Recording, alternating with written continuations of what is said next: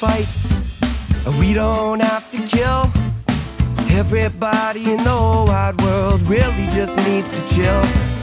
No, we don't have to fuss, no, no, no, we don't have to... Hello, everybody. Welcome back to another episode of Just Chill with Oliver George. This is episode 26. The light is on. The plexiglass is up. This is a really cool episode, but before we get to the guest, I just want to say that if you are listening to this and you want to see the visual version, come check it out on YouTube, and vice versa. If you're looking at me right now, but you want to take me on your jog or something, hit us up on Spotify, Apple Podcasts, and all that. Thank you very much. Please subscribe while you're there. That would be amazing. I really do appreciate it. And if you want to contact the show, it is justchillpodcasting@gmail.com. Now to the guest, the man of the hour, who I first of all have to say thanks because he's filling in. He was supposed to come on a couple months from now, and we had somebody who had to reschedule. So I said, fuck it, we're still going to do a podcast. And I knew I could count on you. Tim Riel, hey, everybody. It's me. It's Tim Riel. It's funny. It's because it's still one of those things where it's like, hey, it's Tim Riel. And it's like there are like a handful of people who give a shit about that. And that's still weird. That's how I feel about my show. But I think Ottawa comics will be happy to see us chatting, and nerds will enjoy this episode, I guarantee. Yeah. I should actually probably say, I probably shouldn't say it, but if you're not a geek, you may not understand a lot of the references we're going to get into here, because Tim not only likes comics like me, but also a big board gamer. So a huge board gamer. We're going to get into all that nerdy shit, so if you're not a fan, then check out another episode. I'm going to describe you mainly as a comedian.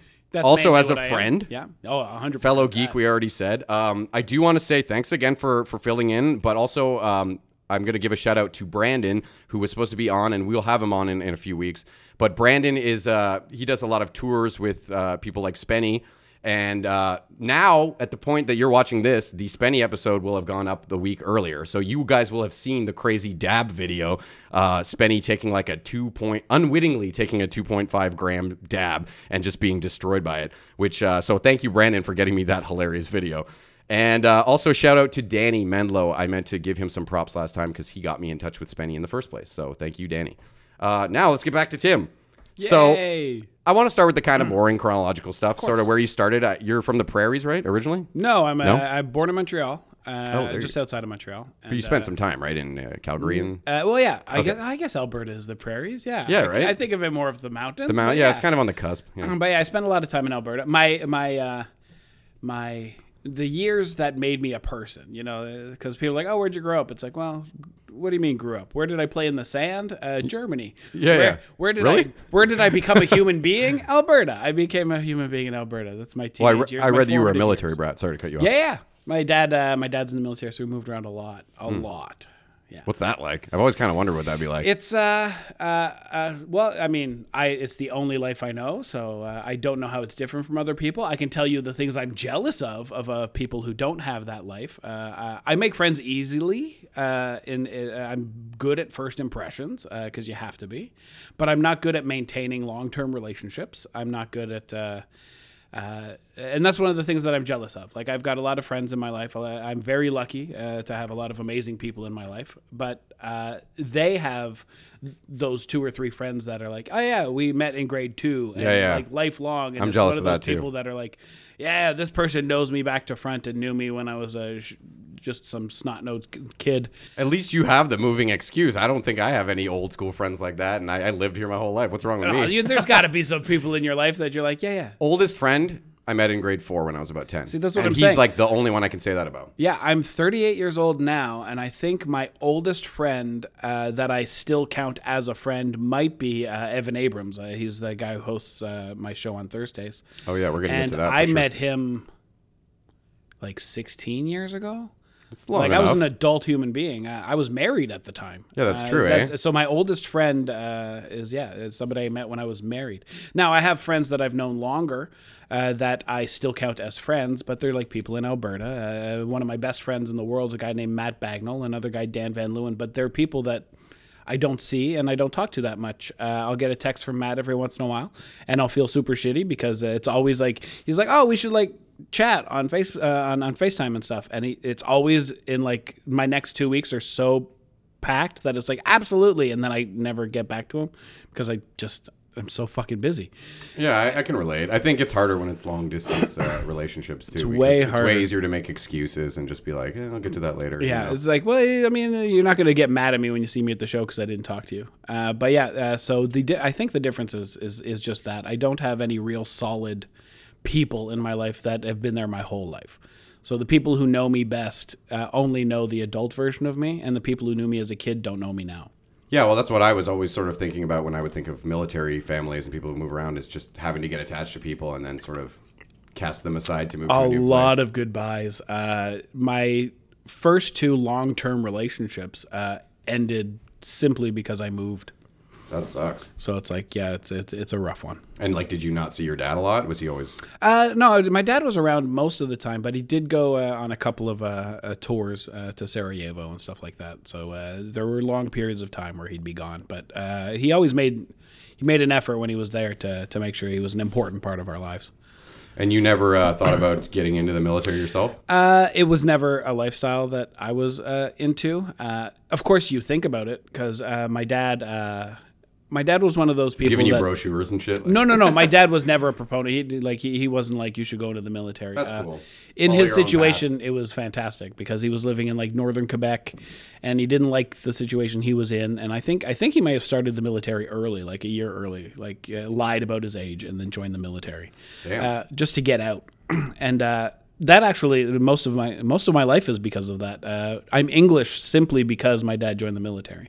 Hmm. We're the first generation in both sides of my family that are like pure, that speak English all primarily, the time. Yeah. Like my uncles and my mom on my mom's side learned English because they were also in a military family, but it was always a Francophone household. Riel, yeah. Well, yeah, we're the Riels. Yeah, and my dad, he learned. As soon as he joined the military, he had to learn English, and so he was taking these classes where they would like study Cat Stevens songs to learn English. Cool. It was crazy stories. But that's when he learned, as getting outside of his community, that he's like, when I have kids, they're going to English school because I've been around the world now, and if you speak French, there are very specific places you can be successful, but if you speak English, you can be successful globally. Yeah, yeah. So it's the only language. That's why we started speaking English at our place. But yeah, it was a really weird. I mean, it's the only life I know, but I assume to other people it's really weird to just pick up and go every 4 years. Yeah. And not just like a little bit. Like people are like, I moved every 4 years because my dad had a job. But it's like, yeah, you went from Canada to Orleans. Calm down. It's exactly. I went from Germany to Ontario to Alberta. And so. That's got to be rough. I mean, you handled it well, it sounds like. But I had a blast. Yeah. Really, disconcerting when you're a child, especially. You know, I could see that wrecking some people's confidence and stuff like that when they constantly have to start over again. Yeah, only if you're not good at it. But I luckily am really good at the first couple of months of a friendship or relationship. It's once it gets a little bit longer. Yeah. It's the longer term stuff where you're like, oh, yeah, you get this sense that about every 5 years I feel like moving on, no matter what I'm doing. That's probably something I should work on. Yeah. Maybe you have some commitment issues there. I don't doubt it. Yeah. Well, hey, we're all products of our youth and what we experience at that age, so makes sense. Mm. So when did the comedy bug bite you then? I know you did some improv and all that to start out. Yeah, it's such a backwards story because ever since I was like a little kid, I loved stand-up comedy. Stand-up comedians were my favorite thing in the world, and I was like, oh, yeah, I definitely want to do that. But I think the whole not having anybody in your life and trying to make those connections, all my early comedy stuff has always been group based. It's always been improv. And then once the first time I saw a sketch troupe perform live and realized, oh, that's improv, but perfected. Mm. So like we improv a scene around. Exactly. Yeah. Like we improv a scene and it's like, oh yeah, 50% of that was hilarious. What a sketch group does, it takes that 50% and then makes it 100% by repeating what they did. Whereas in improv, it's like, oh, that was a moment in time and now it's gone. Yeah. And I'm like, no, I want to do things that are funny all the time. Did you do the competitions and stuff? No, I never got into any of the improv theater stuff. We would do like improv games. We'd do some live shows. We'd do some stuff. Yeah, mine was through high school. There was just a team. And when, we had to go to the NAC and do a... Yeah, Alberta was really big for that. Edmonton had I can't remember the name of the theater, but it had a really big improv scene. Nathan Fillion came out of there. Oh, nice. So there's awesome. Some names. Yeah, I talked to Christina Mielberger about improv a bit, and we talked about... she's a fucking genius, by the way. She's so funny, man. But during the improv games or whatever, you know, the competitions, there's one event that they call just life, and it's like all serious and shit. And it's so fucking weird to throw that in the mix with like, you know, it's like, now hysteria. Let's see if you can make people cry. Hysterics, I should say. Yeah, it's just you're laughing, all this silly shit, and then you got to like, I think I'm going to have the abortion. Or like, it was supposed to be like heavy, like Degrassi type moments or whatever. Right. Anyways, I just feel like not a lot of people recognize that exists in improv. There is like a serious improv. Luckily, there's a lot of people who are really, really pushing improv forward. God, who are those two guys? The one guy that was on Silicon Valley and the guy that was on Parks and Rec. Oh, Middleditch and Schwartz. And Schwartz. Yeah. That Netflix thing where it's like, no, you can do this long form. Yeah. Like sometimes we do 45 minutes to an hour of this long form stuff. I know there's a couple of guys in New York that do like straight on stories that it's like 90-minute show. Shit. And it's brilliant, but it's one of those things where it's not like, for everybody, but I don't know if it's not for anybody, for everybody. I feel like there's some people who just don't like improv. That's one of the things that got me into sketch, because it was if you take my sketch group and put us on stage anywhere without announcing that we're going to go on there, we'll make you laugh because that sketch is funny. Nice. But if you don't tell the audience that improv is happening, improv does not work. Yeah. Like there's no surprise improv that ever worked. Nobody's all like, oh, give me a thing. And people are like, I'm just drinking beer here. Yeah.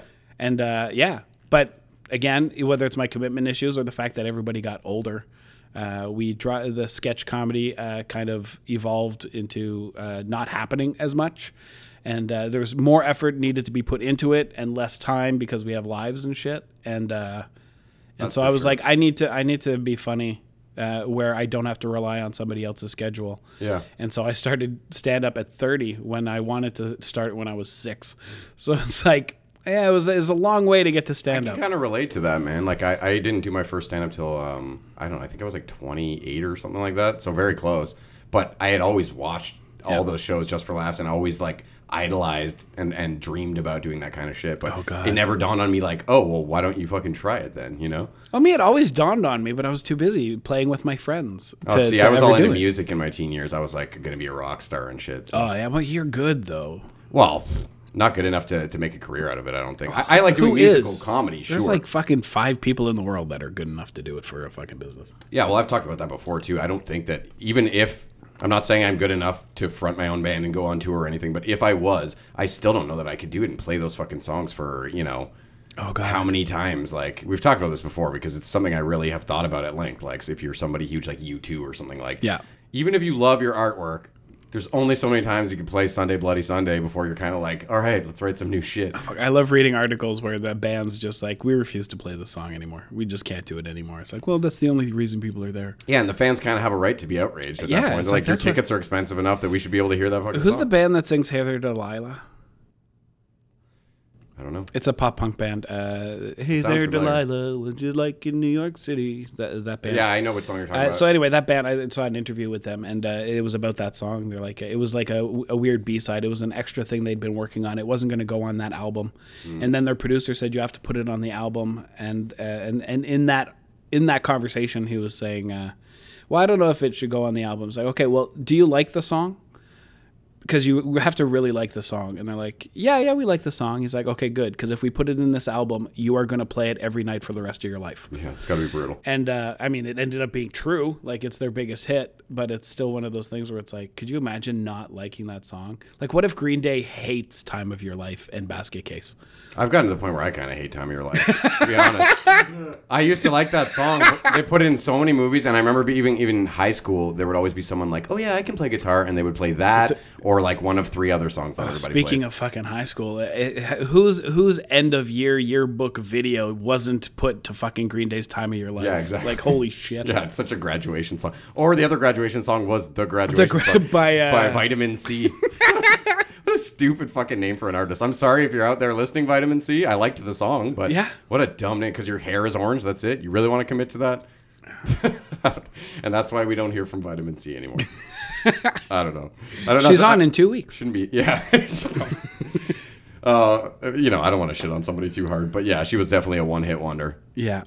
This conversation's all over the place already. I love it. This is the worst. I'm like the worst podcast guest because I've got fucking ADHD. That's the best so podcast guest. Well, the problem is I listen to people like me on podcasts, and sometimes it's fun, but sometimes it's like you started a story that I was really interested in. You didn't finish it, and now the episode's over, and I really want to know what happened to that thing. And it's like you guys moved on and forgot you even spoke about it. Yeah, it's just one of the fucking... Is that what your dad's here for? Does he go, hey, guys, you talked about a fish and you didn't finish the story? My dad chimes in sometimes because he knows a lot of shit. And sometimes I legit turn to him and say, like, is that correct? Because I know most of the time he'll know or have some sort of some insight. But no, he does the live switching in the camera, so when somebody's talking... Well, I know that. Oh, I know he's the engineer, but I just mean, like, is he also off on the side going, guys, reel it in? No. He's never done that. We're working towards getting my dad like a permanent mic too, and maybe even eventually. Oh, like you should. He's a gem. Yeah, well, I love doing the episode with him too. But for what you were saying, yeah, that's just one of the standard pitfalls of conversations. You know, you're gonna go on if it's a good conversation, you're gonna go on tangents because you're excited and it's just like electric or whatever. But that's exactly why I asked you to come fill in because I knew that I wouldn't have to go too hard. Oh, on this is gonna be your first 7-hour episode. Fucking, you watch out. Yeah, and I'm already dropping a lot of F-bombs because I feel so comfortable. Are we allowed to swear? Oh, I guess I should have cleared that. Fuck yes. Yeah, it's not a kid show by any means, but definitely the episodes where I catch myself, like where I was just a potty mouth the whole time, I kind of go like, eh. Oh, I could have toned it down. I could have toned it down. Yeah, my mom will give me shit too, but... Mom's not too thrilled. Yeah, but you know what? It's kind of true to who I am. I think fuck is such a great word, and in context especially, and obviously there's situations where it's inappropriate, but...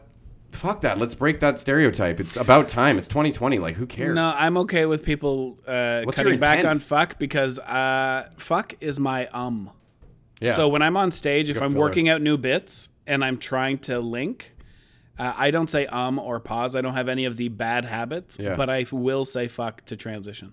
And so if I'm working all new material, I will be on stage and it'll just every second. So you said fuck 37 times in 5 minutes. But a lot of successful comics do, so. Yeah, but you talked about how repetition of a Green Day song or anything like gets to you after a while. Yeah. And that's true of fuck as well. Yeah. Well, that's just it. Like you can tell when my joke is done cuz I don't swear in it anymore. Yeah. It's like I'm by no means a clean comic, but my finished jokes don't have swear words in them. Like the joke people talk to me the most about, my closer about being more open about talking about what you like during sex, is the filthiest thing I say, but none of the words are bad words. You can say every single one of those words 3 p.m. on CBC. Yeah. It's just not in the order I say them in. Yeah. Shit. Yeah, no, swearing is kind of just this second nature sometimes I try to work on, but it just doesn't bother me that much, really. If it helps you express yourself and what is your intent? That's the same thing I tell my kids. They, luckily, I almost think because I swear freely, none of my kids swear. They just know, those are daddy words. I don't know if that's it, because my daughters don't swear around me, but they're very, it's a very swearing, like I don't hold back if it comes in, because I'm rarely angry, and I'm never angry at them. So they don't see me swearing. It doesn't have a negative connotation. Anger. Exactly. Yeah. But I did, the windows are open at the condo because it's like 20 degrees. So it's like, I'm not going to put the air conditioner on, but we will open these windows. Breezy. And she went downstairs the other day and to go talk to one of her friends. And she's outside 30 seconds. And I heard her like swear like 3 or 4 times. How old? She's 12. Oh, well, that's about the age. Well, yeah, but it's just like I'd never heard it. She doesn't swear in front of me, but it's weird. Like, oh, she clearly speaks the same way as her dad around her friends. Yeah, that's weird. My oldest is going to be 12 at the end of the year, and I'm starting to think about that kind of stuff. But he seems so innocent in my eyes too, or I don't know. Yeah, except when I think back to when I was 12, I'm like, okay, this is we're getting into it. She's a good kid. She's super smart, makes amazing decisions, but that doesn't mean her friends make amazing decisions. Exactly, and right? I remember peer being pressure, around maybe. People. It's not even peer pressure. It's like you just might end up in a situation because you were just hanging out with somebody. And then your friend decided that this would be a good idea. I can make the jump or something like that. Yeah, you can't control your friends, and you also don't want to ditch your friends. So all of a sudden, it's like, oh, now I got to call my dad because there are police here.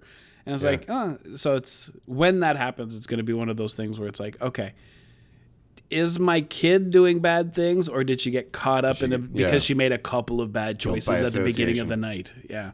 Yeah, honestly, man, I have like straight up anxiety sometimes about that. Like once you have kids... People are always like, oh, isn't that terrifying? And in some ways, the stuff you expect to be scary kind of comes naturally. You go, like, you fall into your parent role or whatever.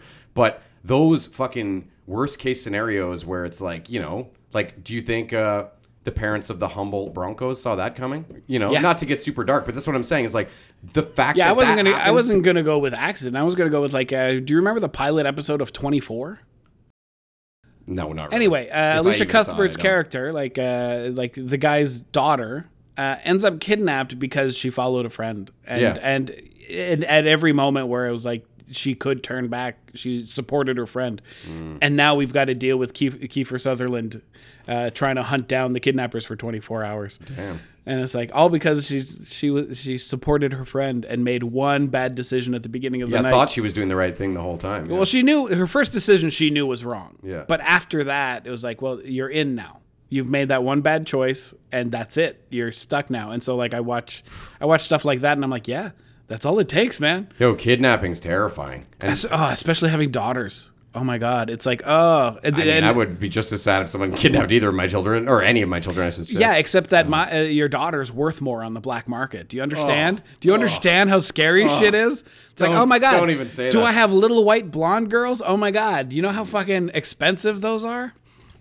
Dude, this is dark. This is super dark. What else you got on your notes? While we're on this though, I'm talking more to anxiety, and it's like it's a thing I actually struggle with. Not anxiety, everybody knows that, but thinking about like your kids and the fact that the older they get, the less control you ultimately have, and you kind of want that because you want them to blossom and be their own people. But like you said, there's fucking people coming into the mix that you have no control over.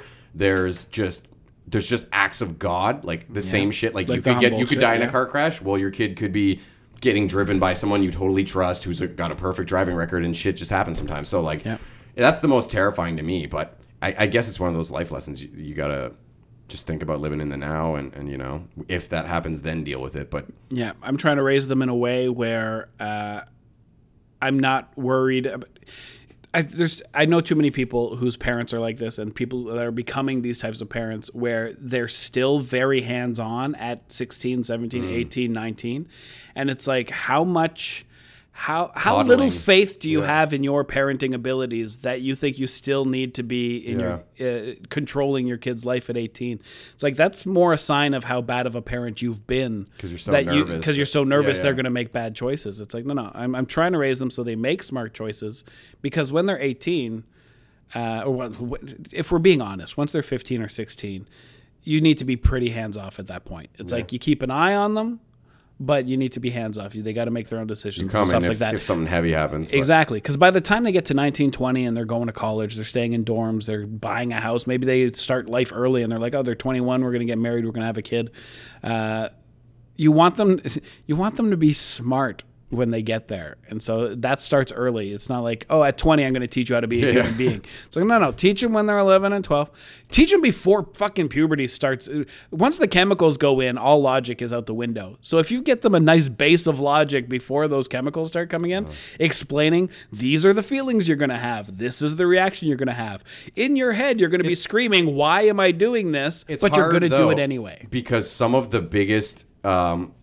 issues that are going to come up that you need to be hands-on about start when the chemicals start. Yeah. So like sex stuff, dealing with drugs and partying and shit like that. Those are probably the two big ones right there. Yeah. Most kids don't go join a gang when they're 13, you know, like, I mean, I shouldn't say that. It depends where you grow up, I guess. But yeah, sex and drugs are pretty much the two big terrifying teenage things for parents, you know, which is hilarious because sex and drugs are the best part about being an adult. You forgot rock and roll, but okay. I agree. Oh, rock and roll's a thing of the past. We're all hip hop and SoundCloud rappers now. Yeah, that's so true. I'm honestly glad that at least weed was legalized. That's one thing that I'm happy that kids... I still don't want them doing the drugs. I've told them, wait till your brain's fully developed. Wait till you're 18 at least, but hopefully 21, 25. If you start experimenting with that stuff at 25, you've already figured out who you want to be anyway. Because that was my issue. It's like I don't smoke weed. I don't do any drugs really, And the whole, have you though? Yeah, but okay. I've touched it, but it was all like the people who say they don't and they never have that. No, that's not the same thing. No, those people is yeah. It's like Dane Cook's never drank in his entire life. Yeah, so it's like then you don't. Get I mean, to talk it's okay. About drinking. Good for him. You know, like yeah. I'm not criticizing the guy. Well, I'm overweight, and so like listening to fitness people who have been fit their whole life tell you like what your diet should be is like you don't understand. When you wake up at 3 a.m. and you can't sleep because you haven't had a donut. Then you fucking talk to me. Yeah. When at 3 a.m, you're like, I'm not going to get to sleep unless I get sugary carbs somehow. That's then come sugar, talk to me. A sugar I can't do. Oh, that's my addiction. Keep my brain like food. I get anxiety when I'm trying to sleep. Then. Oh no, food's my addiction. Well, food I'm down. I eat a big ass meal almost before every night. I don't eat during the day usually at all, and then I'll have one big meal in the day, and it's usually before bed because that's a fucking myth. They say that you shouldn't eat before bed. Well, no, I think it's calories in, calories out, and I don't think the body resets at night. That's they've actually said that. Well, yeah, that, but they've also said that it helps you if it helps you get a good sleep, then it's actually beneficial because sleep is so important to fitness. Another thing that's often overlooked. You can diet and you can go to the gym like a crazy bastard, and if you're not sleeping properly, you're not going to get the results you're looking for. Yeah, and that's something that I'm struggling with constantly. I've done overnight shifts on and off for the last like 12 years, so my internal clock is fucking bananas. And you know, I sleep maybe 6 hours on average every night. And then when I do get the amount of sleep that's like normally allowed, then I sleep like 10 hours, and it messes me up for the next 2 days. No joke. I'm like lethargic and feel like I'm not even fully awake. And yeah, Kelly always says like, oh my god. It's true. You really should just sleep like 5-6 hours or whatever. I don't know. It works for me. 100%. I'm the same way. We just did the thing again. I'm pretty sure we hit 3 topics in 5 minutes. Yeah. Oh, and I said fuck once more too. But, yo, where did we start? Yeah, my daughter's addiction, drugs, parties. I should say, in my defense, if I'm swearing too much or seem a little whatever, I did 3 overnight shifts at the hospital in the last 5 days, so I'm a little bit dear like, Lord. And they're spaced out too, so it's like every day that I'd be off in between. I was just trying to recoup, only to then have to try to adjust my body back to right. Yeah, it's been a little rough, but hey, frontline worker, so I earned this joint that I will be lighting in a bit. Did you find an ashtray? At I'll just wait until I'm done this beer. And I get it. Yeah, that's that's minimalist approach, I guess. All right. Yeah, are we going to get back to the list? Yeah, I feel like you're like, oh, let's talk about the early days, and we're already getting into the philosophies of parenting. We're going to keep veering off, I'm sure. So again, if you don't like tangents or superhero stuff, or you can just re-edit this chronologically, take it out of chronologically, and just do it by subject. I rarely take shit out like straight up from a podcast. Don't take it out. Just order it properly. Just go in and spend a day going, okay, this was about this. This is okay. We'll put those together. This section will be. That sounds like a nightmare. It is. That's my job. That's what I do during my day. Dude, I've gotten into editing with this show, so about the last 10 months now, and I always put edited by poor. I put poorly in brackets. I feel like I'm getting better, but yeah, it's really tough work. And if you have a real issue, like my dad's episode, we recorded. Of course, it had to be the longest episode we'd ever done. It was like 2 hours and 20 minutes. And for whatever reason, his gain was so much lower on the mic. Yeah. So, and we had already bounced the original audio file into just one final audio file that contains both. So I couldn't go back to the root and just like boost him up. I had to like segment every little time he talked and boost his volume with a filter. So, wow. Yeah, editing's fun. Oh my God, that took me like 20 hours of editing, no joke. Yeah. And there's probably a really easy way to do it that I just don't know because that's the thing. Once you've done it a lot, you know all the shortcuts. Yeah, I'm getting it's like as soon as you said it, my brain just went into this is how you set up your timeline. This is what you do. You separate all this stuff out. I should have just called you. Yeah, from the waveforms you can tell who's talking, so you just separate those out, and then you throw your filter on all of them at the same time. And it's like 20 hours. I probably could have knocked that out for you in 45 minutes, but okay. God damn. But no, I want to talk about the pandemic comedy because we didn't really address the plexiglass cube in which you are a resident when you're doing your jokes, you know? Oh, how did you find it? Well, first of all, the scariest thing was sitting in the green room and realizing I didn't want to do any old jokes. I didn't want to. It's like, how am I going to go on stage and talk about fucking Subway right now? Yeah. You have to. Yeah. Like, first of all, I got to address this, but none of it seems real anymore. None of the stuff I was talking about seems important anymore. You can find segues into your shit. I have found. Through COVID or whatever. Yeah, but it's still one of those things where it's like, no, I have all these other ideas I want to talk about, except nobody's worked anything out. Yeah. So you're on stage, people have paid $20, and you're like fucking fumbling around trying to find the punchline in your fucking COVID material. And it's like, okay. And you know everybody else is also doing COVID material for the same reasons. Well, that's just it. It's like, is my stuff different? Well, that's luckily it's one of those things where it's like, I've always written personally, and so it's like I don't have I could never write for Colbert or something. I can never do headlines type jokes or news related jokes, because I'm an introspective comic. Like, it's how I feel, how I see society, all these things. Yeah. And I try to POV style. Yeah. And lately I've been working really hard to make all of my stuff. Like, the theme that I'm working with lately is we are all the same. We all have the same feelings. We have the same anxieties. Here are the things that connect us. If you prick me, do I not bleed? Exactly. So it's like everybody in this audience, everybody that you've ever met, these are the feelings we all have and that we don't talk about. And there's way more that connects us than separates us. And so it's like, I want to talk about all these tough things, but in a happy way. Like, I love what Ron Funches and Pete Holmes do. I love that they're like, I'm going to come at this from the positive end of this. We're not going to come out going, everybody's shit, everyone sucks, isn't this terrible? Yeah. We're going to come out and we're going to say, look, yeah, there's some terrible shit. Here are the good things that came out of it. And just be silly. That's okay. And being silly. Yeah, be a little kid almost. I wish Pete Holmes is great too, because he's the master at being silly, but also swearing and still talking about, you know, adult. Well, that's just topics. It. Like, people are like, oh, Ron Funches just does like playful, silly stuff. Like, no, he's got some hard hitting bits. You're just not paying attention. Exactly. Yeah. They just give off such a chill vibe. Yeah. They're like, he's just talking about wrestling and stuff. Like, no. One of my favorite jokes of his is a fucking an insane indictment on the political class. So it's like, no, Ron Funches has some really subversive shit. Yeah, well, he's gone a lot of transformations himself. You know? Well, yeah. He lost a shit ton of weight, and he just seems like he got a lot healthier in general. He just got married. Congrats. He seems super happy, yeah. So you didn't really answer my question about the plexiglass cube in which we have... So I stepped into it, and I was fine with it. I actually liked it because I could only see the people like right at the front table, and everybody else was just reflection of me. Yeah, which is what I love. No, I have a couple of. We're friends. In comedy. We all are fucking narcissistic. Well, that's just, As soon as anybody who's denying it is full of shit. We all think that our ideas are better than others. That's why we say them out loud. It's kind of society too with social media. Well, it's a normal thing. It's a human being thing, which is something I've come to terms with a lot more. Where it's like, no. People on a whole we're selfish and we're self-involved. Everybody's favorite topic is themselves. We strive to be better, but that's just it. And that's what differentiates good people and bad people. No, I think Gandhi, Gandhi still jerked off. Well, not just that. I think Gandhi spent 100% Gandhi, Mother Teresa, whoever you want to name, all of these incredibly, incredibly giving and amazing people that make the world a better place. They go home and go, yeah, I fucking crushed it today. Yeah.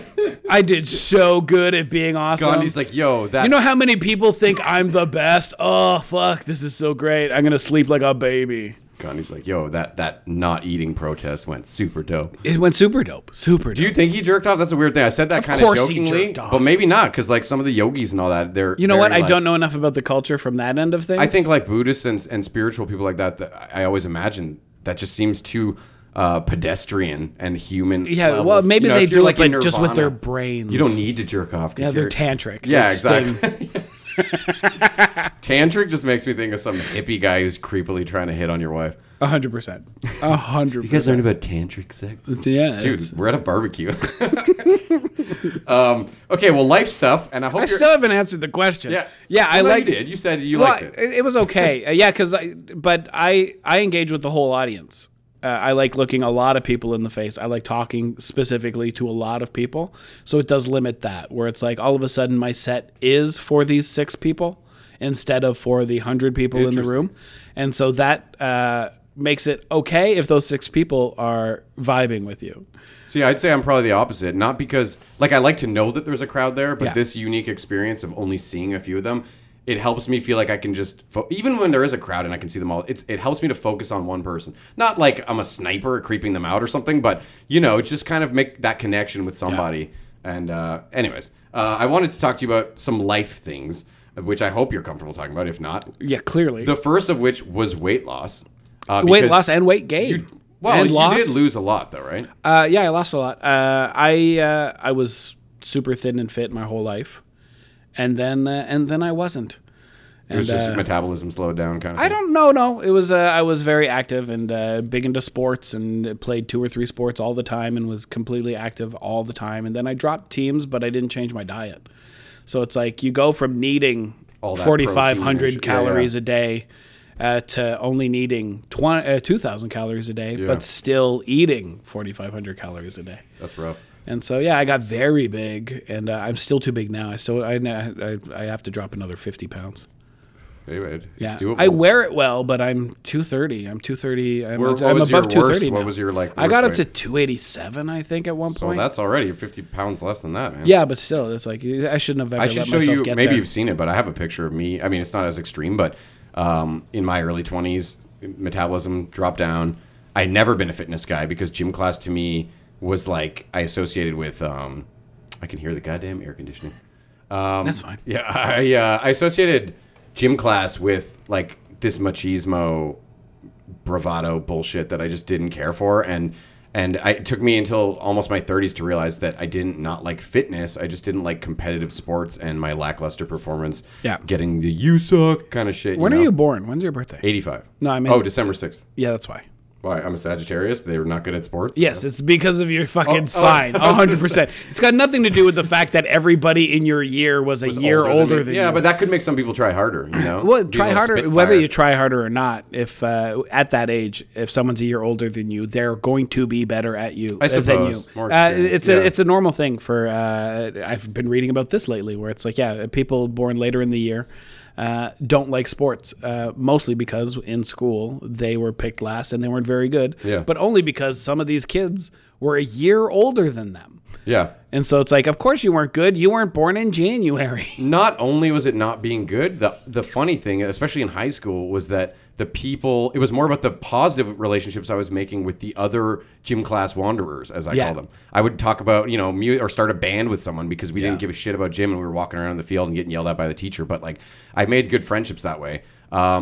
There are only 2 sports I ever did well at in gym. One I had a joke about. It was one of my first jokes I ever did, dodgeball.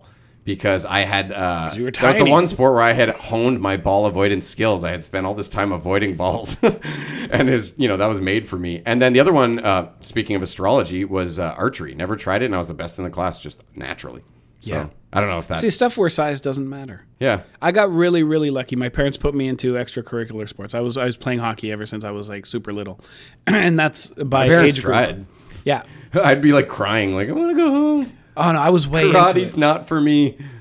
That's just it. Like one of my biggest things, I don't know if it's on your list, but one of my biggest things is I've always been the wrong kind of nerd. No, so it's like not on my list, but explain, yeah. So I'm gonna start a whole brand on it. Like at some point, I've got to turn this into something. But what is the wrong kind of nerd? I was super heavy into sports. I was very cool, very popular, very awesome, but I loved acting, so I was also part of the drama team. And I love entertainment. Entertainment is my nerddom. That's what I love the most about anything. I love entertainment, and I will take it all in. Fandoms, I love the whole psychology behind that stuff. Yeah. I love all of those things, and I love entertainment done well. Which means I don't focus on any particular fandom. So people are like, "Oh, you're like nerd. You're into Star Wars." I'm like, "Yeah, I enjoy it."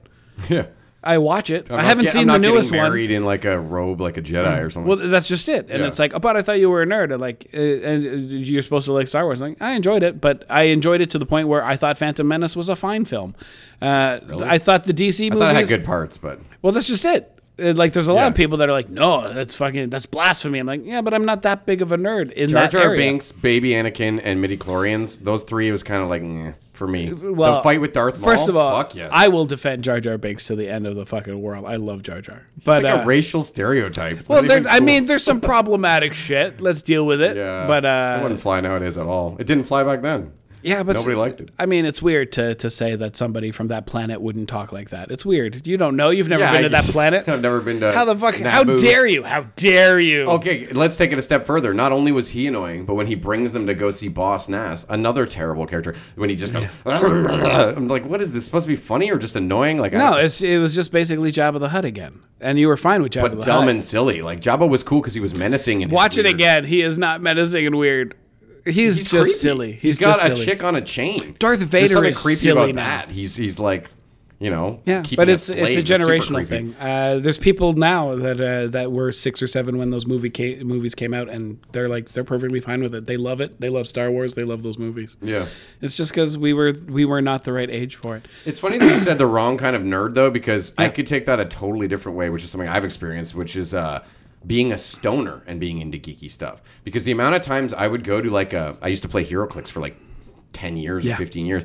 And I would go to a tournament on like a Saturday, and I ended up like not really liking the guys because I felt judged, not just for the weed, but I guarantee you showing up smelling like weed didn't help my case. And then my mind is always like, fuck you. Like, I don't even know you. Are you going to judge me on this? Like, how about if I'm a nice person to you, you know? So that's a weird sect of nerds, I think, the stoner nerds. Have you seen Pattinson? I'm so happy because as soon as they announced Pattinson, I was telling everybody who would fucking listen, I'm like, he is going to be fucking incredible. Yeah. Because... he's done a lot of non-Twilight movies. Well, that's just it. Because he was in Harry Potter and Twilight, and you see him there. Harry Potter? He was in that shit? Yeah, he's he's the guy who dies in the maze. I've seen like the first 2 Harry Potters. Okay, yeah, no, it's in the 4th one. But yeah, he's I can't remember the character's name. But yeah, he's in Harry Potter. Crazy. I know he's in a movie about 9/11. Yeah, he's in a lot, like everything else, like all the indie movie stuff. Like if you've ever seen him act in a movie that's about acting and not about story.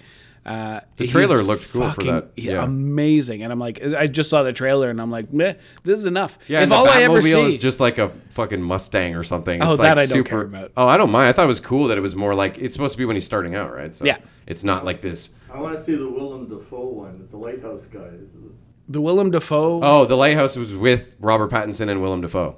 Oh, it's a movie that came out. Yeah, yeah, I know what you're talking about. That's been getting a lot of awards and stuff, I think. Yeah. It's like 2 guys stuck on an island the whole time or something. Yeah, I was going to say, I don't want to see Willem Dafoe in any more superhero things. Yeah, the Green Goblin, they wasted... Oh, I've talked about this so many times. Well, you get Willem Dafoe because he looks like the Green Goblin. Just put makeup on that bastard. But Willem Dafoe needs, like... Let's put him in a Transformer suit instead. I think the issue is if you're going to put Willem Dafoe in a superhero movie, it needs to be like a Christopher Nolan or a Snyder. He would have been amazing as Batman. Yeah, well, he would have been amazing in anything that's dark. But if you put him in a shiny comic book movie, it looks like he's hamming it up. Yeah. Yeah, even the human scenes, it's true, in Spider-Man were kind of, yeah. But I mean, it's a Raimi film. Everybody's hamming it up. That's what Raimi does. Yeah, so like with movies like that, as much as that's not my favorite take on Spider-Man, at least comic book movies, you get that angle where you can say, well, they're trying to capture that magic from a comic book, which isn't that realistic. It tries to take place in the real world, but there's always this fairy dust floating around that makes you feel like, you know what I mean?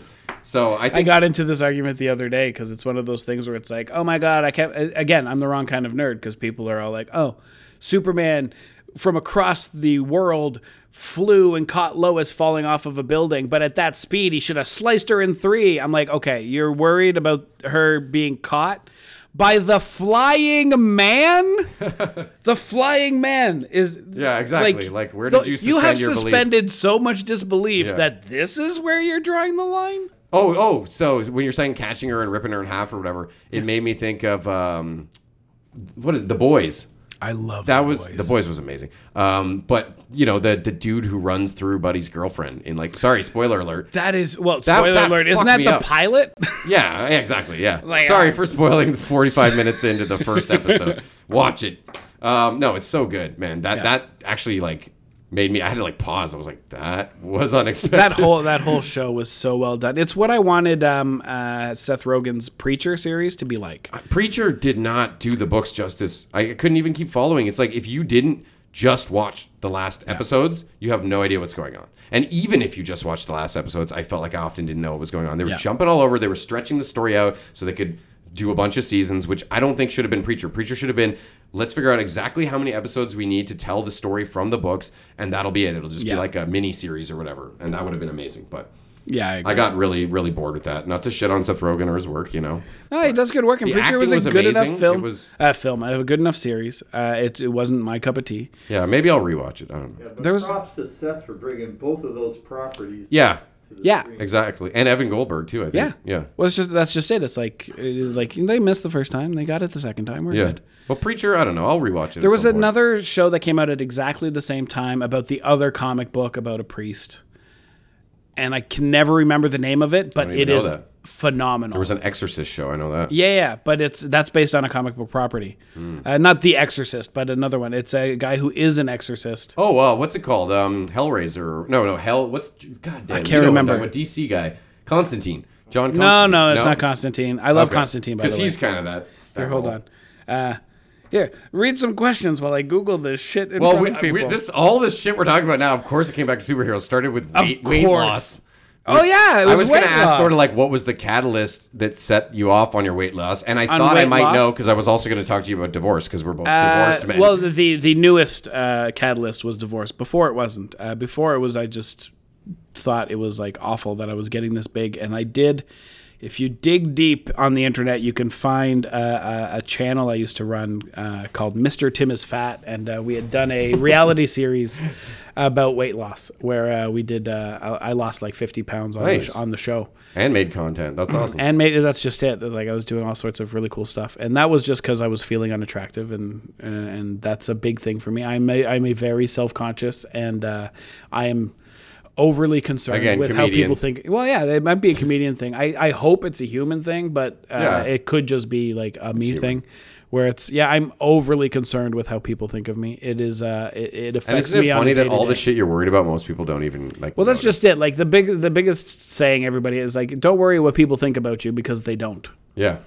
No, it's so true. Like I'm OCD too. So sometimes like I had like a 2-month period where I was obsessed because one of my eyes had like more darkness under it than the other one in every photo, and I'm like, oh, and the lack of symmetry bothers me just because I'm OCD. And then I had to realize A, no one cares, no one even notices, and B, it's just not a good way to live your life. Everybody's full of imperfection, and that's kind of the beautiful part about life. What are you looking? I'm trying to find it. I'm trying to find the Exorcist show. I'm talking about deep shit here, Tim, and you're on your phone. I'm listening. No, I'm just kidding. Was it Outcast? Is that what it is? I will say while you're looking, though, I meant to mention this before when we were talking about sports. And I'll throw up a picture. You may have seen it, but I lost, again, not as substantial, but for my frame and whatever. Back when I was married and not being a fit person at all, apologies to my ex-wife, I was, at my fattest, I think I was 205, somewhere around there. And now I weigh like 175 consistently. So that's 30 pounds. If you see the picture, dude, you'll be like, what the fuck? I look like Bobby Hill. Yeah. Yeah, because I just buzzed my hair and I had no beard back then, so it was just you got to see the whole plump roundness of my everything.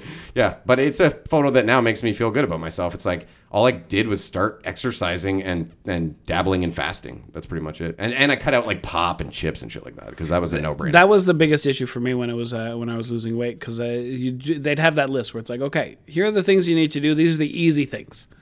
Cut out pop. It's like, I don't drink soda. I hate soda. Nice. Cut out desserts. I'm like, I don't eat desserts. And so it was like this list of things where it's like, oh, I don't do any of those. I don't have anything I can cut out. I can't cut. I actually have to do the work. Sure. Oh, I actually have to fucking do P90X and portion control then. It's definitely portion. I have such an issue with So, dude, you control. Sound like a prime candidate for fasting then because... no, because I can't not eat because I've done the intermittent fasting stuff. Yeah, okay. The issue is my next meal is huge. That's okay. A lot of but it's not okay. Depends on how huge we're talking. It's huge. Okay. If it's like it's not like big meals. In portions because I can't eat that much, but it is calorie dense. Maybe your fasting windows were too short then, because a lot of people say like I'll do 24. I've done like a 36. That was my longest, but consistently I'll do 20 to 24 hours a couple times a week. I've been slacking off. Oh no, I can't do that. I don't know. It's weird because I just mean that, but you acclimate after a while, and not only that, but you start to notice. Well, I mean, technically, I haven't. I ate dinner last night. I haven't eaten yet. There you go. So I guess technically, this beer is my first calories of the day. Yeah. So that's. Oh, good. I had a couple coffees. Yeah, so if you can get yourself to drink black coffee too, that's a pretty I put game changer. MCT powder in mine now. I don't know if that counts as caloric. It's still like 90 calories or something, or 60, something like that. By the way, for the people that are on the edge of their seats, the show is called Outcast. It is better than Preacher, but I think it got canceled because everybody was watching Preacher. Anyway. Those tangent haters are coming after you. Yeah, they're like, oh, good, Outcast. I'm going to Google that shit. Or there are people that are screaming at their computer. There's probably people seeing my thing already and being like, oh, you're talking about fasting again, because I've talked about this in 3, 4 Yeah, well, fasting is good. Yeah, it's something I like to try and help people because it was very helpful for me. And I found not only did it give me the sort of metabolic shit that I was looking for and the results I was looking for, but it gave me a more positive outlook and vibe, and you have more energy when you're fasting. Everybody thinks when you're fasting you're going to be like no, you're tapping into fat reserves, which are water. Way better at fucking making you awake and shit. I did keto for a while. That was super fun. So the first time I did that because I didn't like the way I looked, and I had a vlog going, I had a family vlog going, and a whole bunch of that stuff. So I was on the internet a lot, and so I'm like, I'm gonna give myself a reason to do this. So we made the show, and that went great. And then at the time, my wife at the time, she got a job where she couldn't be on the internet anymore. Okay. So it was a privacy issue. She couldn't be on the internet anymore. Really? And so you mean like having accounts on the internet, or just you can't even go on Google? No, she can use the internet, but she can't have a web presence. Okay. The job she does makes it so that she can't have a web presence anymore. Okay. So we weren't doing family vlogs anymore. We weren't doing all these things. All of these things that forced us to be active, to do things, went away, and I didn't maintain. I didn't put effort in the relationship either, the relationship or on my weight loss. Because I didn't have a reason to do things, we went back to the lethargy of, well, you're around and I like you and I like eating and we'll go grocery shopping and we'll go to the movies. On, communication. Well, that's just it. It's like we're sitting at home and watching TV, or we're sitting in the backyard and we're in the pool. But if you want to go do activities, you need to tell me what activities we're going to go do, and then I will be upset that you're forcing me to do things. And a healthy relationship. You have to have like that routine, because Kelly and I, we do workouts at home, especially since the pandemic. We used to have our own separate gym memberships or whatever, but the pandemic, we started doing these things. Shout out to Bully Juice. I want to have that guy on here. He's like a ex-military guy who does these like jail workouts that are like, just use your body. You don't need any weights, but it's been really great. We got the kids doing it to make up for lack of gym class and stuff. But anyways, just working out with a spouse is definitely, it's just way more fun. You both get to 100%. High five at the end, like right on, and then you both. Also, it keeps the relationship good. But so at the end of it, we weren't communicating. She found somebody else, and then you had kids already, right? Yeah. Yeah, we started early because we wanted the kids to be, by the time they moved out, we wanted to still be young enough to enjoy having. Dude, that was my old plan. I mean, it still works because I don't plan on having any kids. Oh, so there you go. I didn't either. I'm just saying, no, because I had my son when I was, well, I didn't have him, but you know what I mean. My son was born when I guess I was 22 or 3, somewhere around there, and my daughter when I was 25. And I was married for 5 years. Similar thing. You just kind of, drifted apart.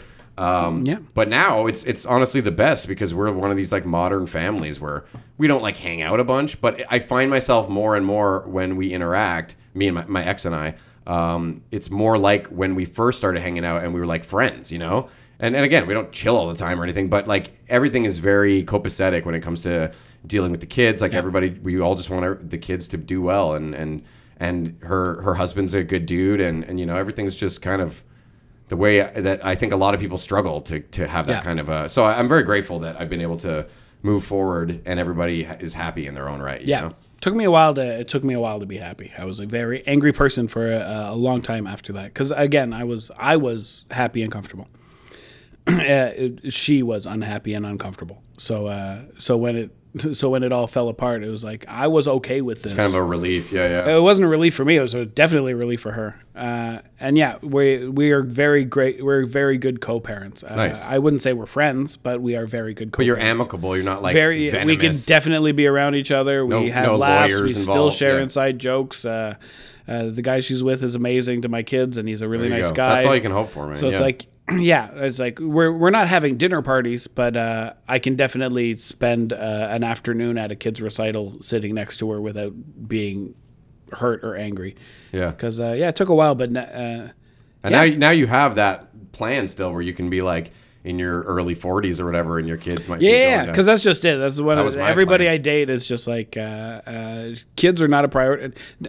Dating is so hard now simply because everybody I'm meeting is in this... time in their life where it's like they're all picking in a rush up the pieces now. Or something. They're either picking up the pieces or they're like, oh, my time's running out. And it's like, I've been married. I had a good marriage we were together for 13 years, 11 of which was amazing. So I've had a happy marriage. I know what that's like, and I've had it. You're not in a huge I have rush. Kids. Yeah. I have it. They're amazing kids. I didn't fuck up on any of that. Everything I wanted to accomplish in life, I did. And so... Well, relationship-wise, I did that. So everybody I meet now who are all like, oh, like we're going to move in and get married. I'm like, I mean, maybe I have no desire for that. It's like I just want to wake up in the morning and think about somebody, and I want them to when they win free tickets to a concert, they're like, oh, I'd like to go with Tim. I want to be the first thought. Yeah. But that's as far as I want to be.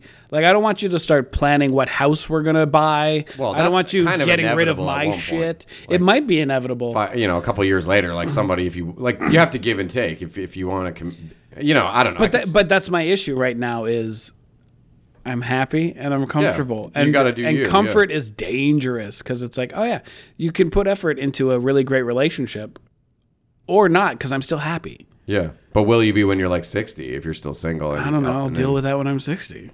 I don't know. Like, I'm seeing somebody now. I've seen amazing, like the women I've dated have been incredible and just amazing women. And none of them, it's no bad breakups, just some rougher breakups. But it's still like, but mostly because of this, I want more than you want type things. And I'm sure I've lost on amazing relationships, I'm sure, where it's like if I had put in a little bit more effort. But it was one of those things where it's like I've spent my whole life chasing a prize where it's like, yeah, I need to work hard to make this person want to be with me. Yeah. That the bitterness of it is I no longer I want to be the prize. I won't be the prize. I don't have a boat, a bunch of money, and abs. I have nice eyes. My hair is on point lately. I'm funny and I'm nice. I'm kind. I have a whole bunch of other things, but so does a bunch of other people. And some of them have boats and abs. So it's like, I understand I'm not the prize, but I'd like to feel like I'm the prize. You know what I mean? I don't want to be everybody the one who feel that way. I don't want to be the lucky person in the relationship. Yeah. I want both of us to be the lucky person.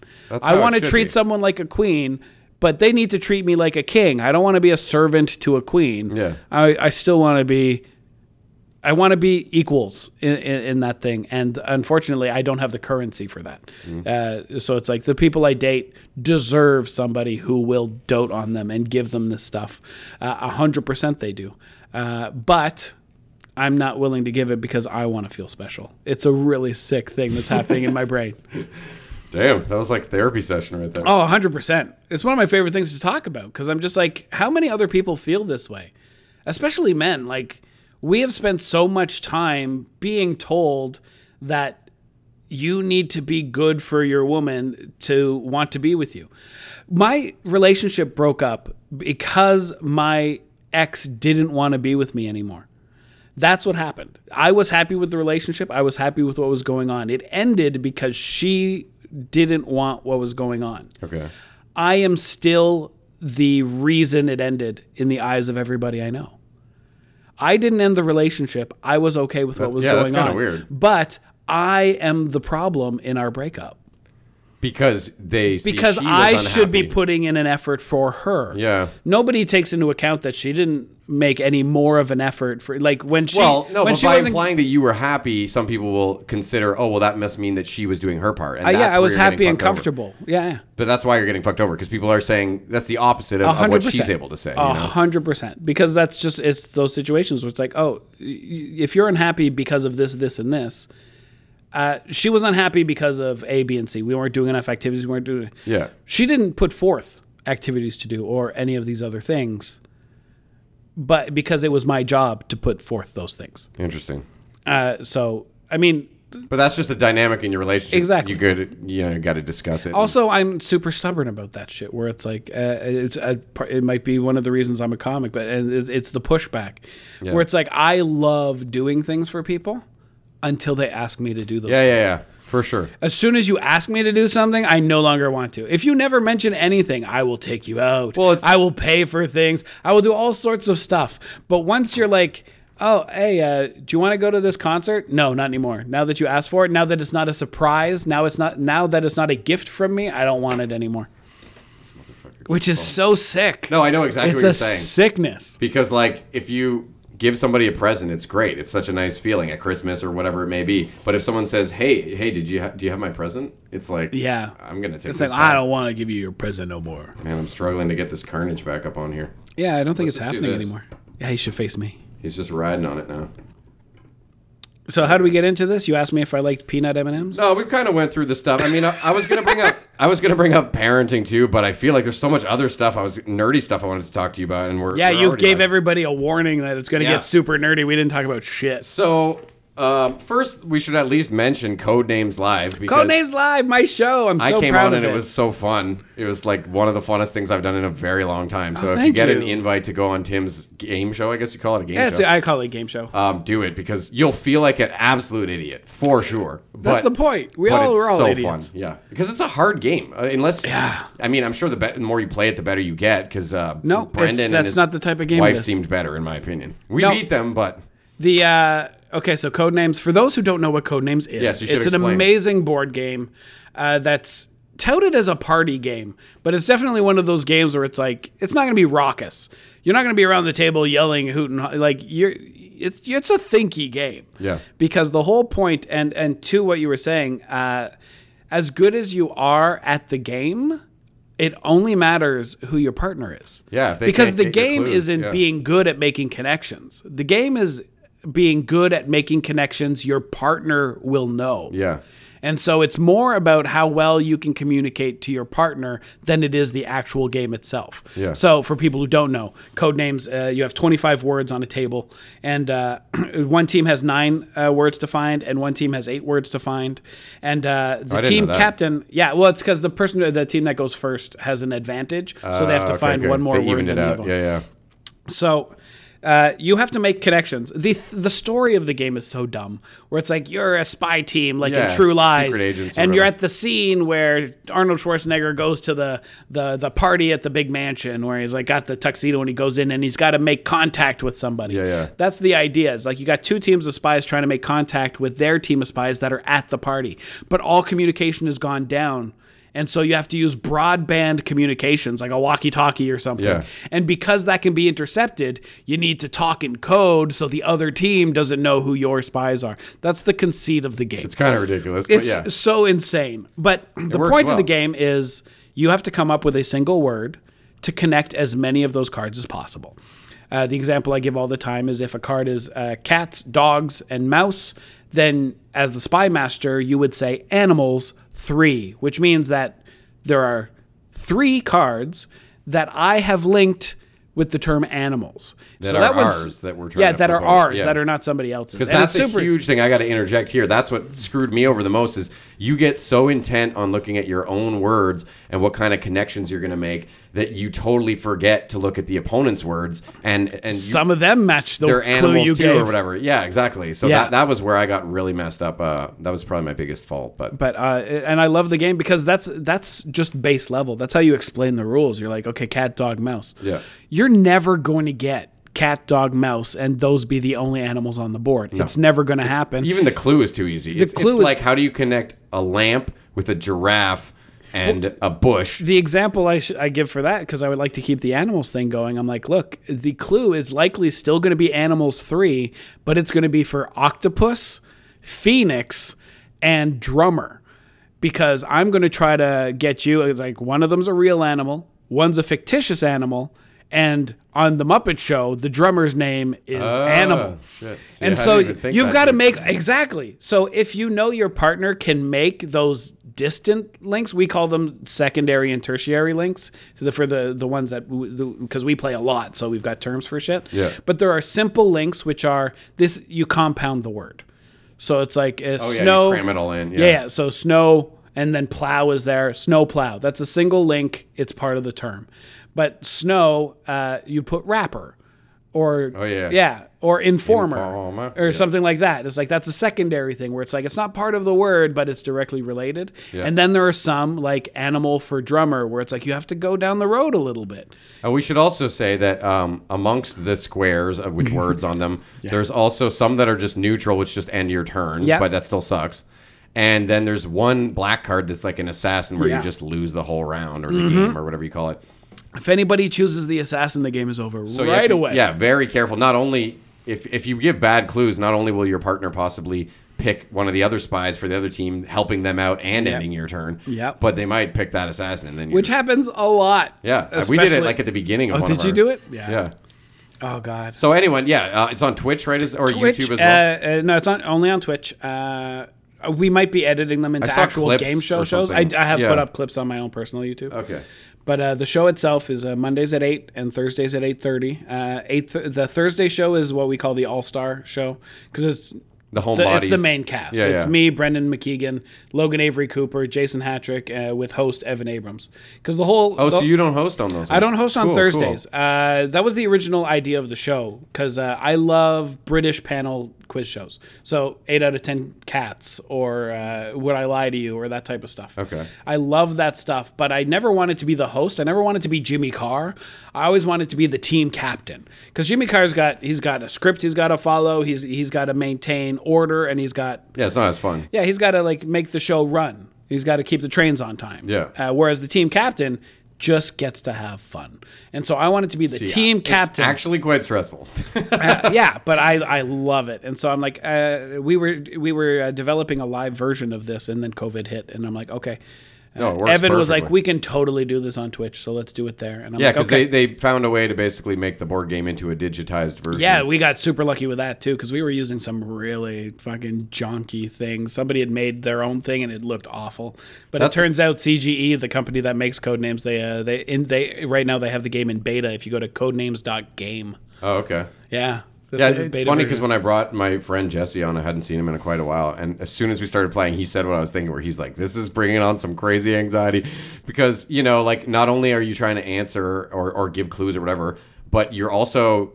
I had a separate computer in front of me to make sure that I'm putting the clues in for my partner digitally. Yeah. And then you're also trying to check the comment section because they're giving you clues, and so that's my favorite part about the Twitch experience. It's multitasking to say the least. Because the people in the chat are like giving their answers too, and so the players are like reading in the chat. When you and it's like, it's cheating. It's like it's not cheating. They don't know the answers either. Yeah, they could be wrong. They could send you totally wrong. Astray. Yeah. But then our players they cheat all the time by if someone's struggling, they go, you should look in the chat.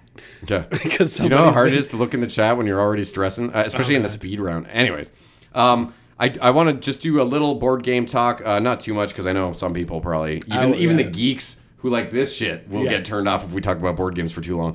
But I just want to say what we're like, maybe let's say 3 board games you've discovered in the last year.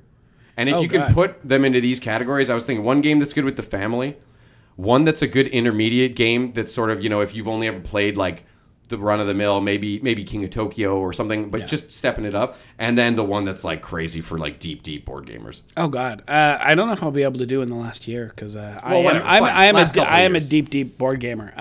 Just your faves then, whatever. Yeah, the ones that have really hit the table lately is...